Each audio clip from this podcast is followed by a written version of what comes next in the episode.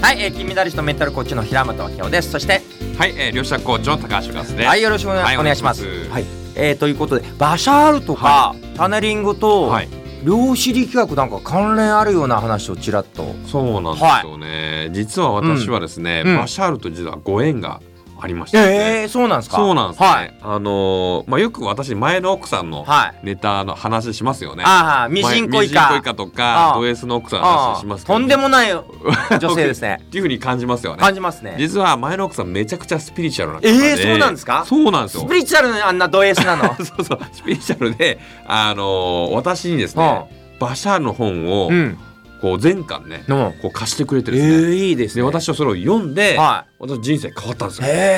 えだから私は前の奥さんがいなければ、ああまずバシャールっていう存在すら知らなかったんです。えいい奥さんですそねうなんですよ。で、そのバシャールの本で、まあ、いろいろね、何巻も本ありますけども、うんまあ、結局言ってることはですね、まあ、ワークワクいきましょうってああなるほどねっていうことが、どこの本、どこを読んでもワークワクってキーワードがあるじゃないですか。はいはい、はい、そっから私はですね、うんもうワクワクすることはやると、うんワクワクしないことはやらないとうん決めて、うんその価値基準でずっと来たら、うんいつの間にうかん平本さんとヒマラヤってるような状態だったお。おありがとうございます ということで、まあ、そんな感じで、いはいあの今に来たでもはいそのきっかけ作ってくれたのは実はこの前の奥さんでありしかうもんバシャールなんですよ。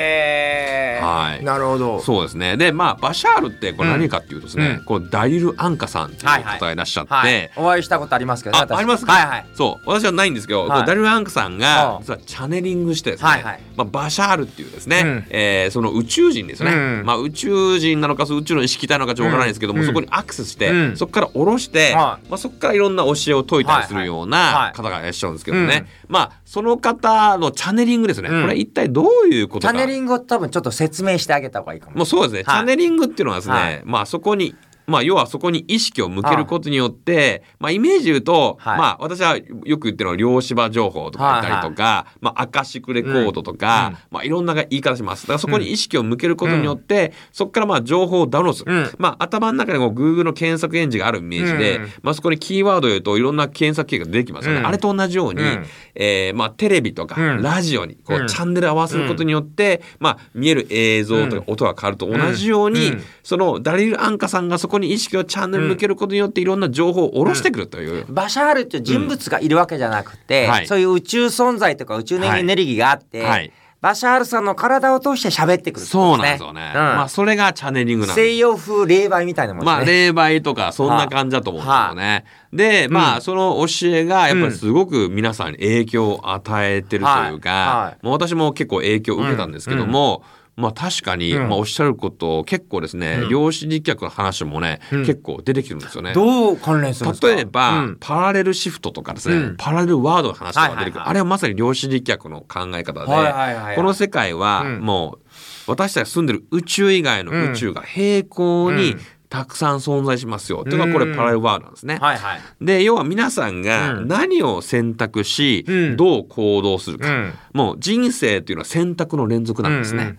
もう毎日私も洗濯機でこう洗濯洗濯してるんですね洗濯してます心の洗濯が必要です心のそうそうもうそういう洗濯なんですけども、はいまあ要は何を選択しどう行動するかには人生かと。うんでも皆さんいろんな人生の分岐点ありますね。はいその分岐点の中で、うんじゃあ、えーまあ、例えば A 子さんと結婚するのか、うんうん B 子さんと結婚するのか、う C 子さんと結婚するのかそれともド S の奥さんの結婚するか。あもうド S の奥さんの結婚するとああもう監禁されたりもうああ待ちばさされたりええもうミジンコイカとやったり、ええもうそういうー生全活然スピリチュアルじゃないじゃないですか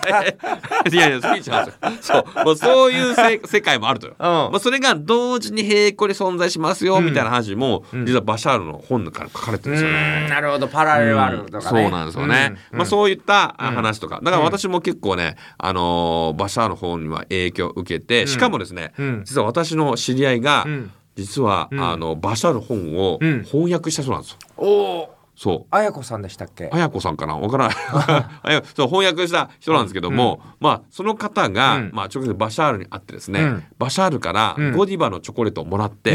えもうそれを私はもらったので、うんまあ、間接的にバシャールバシャールのゴディバのチョコゴディバのチョコレートでもゴディバですよね。ゴディバそれバシャールじゃなくて。 そうゴディバのチョコバシャールというか、まあ、ダリル・アンカさんですねあダリルアンカねさんからもらっはたいチョコレートを食べたとなるほどいえうえご縁があるんですよね。はいそうだから結構私そういったあのバシャールの話とかも、まあ、結構好きなんですよね。なるほど。とうんいうことで今日の結論は、はい今日はですね、まあ、バシャールの教え、うんまあ、皆さんに、えー、と伝授しますけども、要はワクワクすることを選びなさいということですね、まあ、皆さん人生何か迷いとかあった時に、うんうん俺ワクワクするかなしないかな、うんワクワクしないことをやらないと、うんワクワクすることを選択してやっていくと、うんうんまあ、いつの間にかワクワクする人生を引き寄せますから、うんぜひですねそれをやってみてください、ありぜひということで、はいワクワクしてください、はいありがとうございますがとうございます